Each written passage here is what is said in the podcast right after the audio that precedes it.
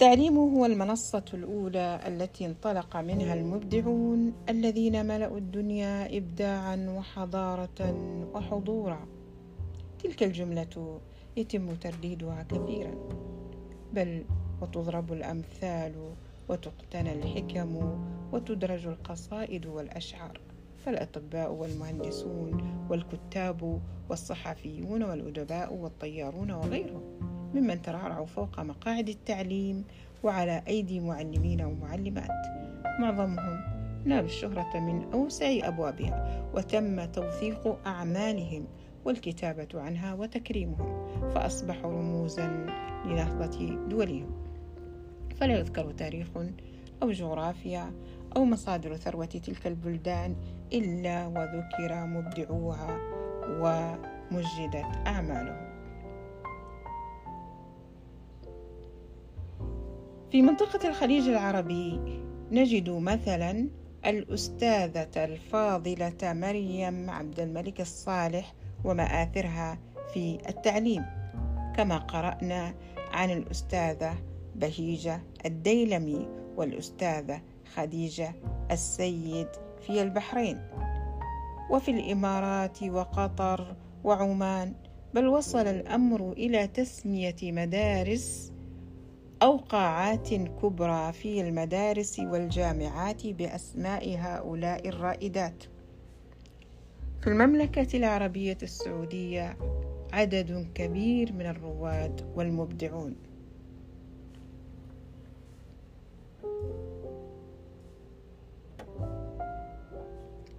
في المملكة العربية السعودية عدد كبير من الرواد ومن المبدعين ففي الطب يذكر الدكتور عبد الله الربيعة وفي السياسة الأمير الراحل سعود الفيصل رحمه الله ويذكر وزير الخارجية عادل الجبير وكذلك الدكتور غازي القصيبي والبروفيسورة غادة المطيري. وربما تكون بعض الوزارات أو المؤسسات قد أصدرت كتبا لأبرز مبدعيها. وكرمتهم في محفل كبير. كل ذلك دفعني للبحث عن كتاب أو كتب توثق جهود رائدات التعليم في المملكة العربية السعودية وخاصة جدة. فلم أجد إلا قصصا تسرد وحكايات نقف لها احتراما وتقديرا. وعبارات عظيمة. هذا الكيان العملاق تعليم البنات ينجب. مؤلم. ألا أستطيع أن أشير إلى كتاب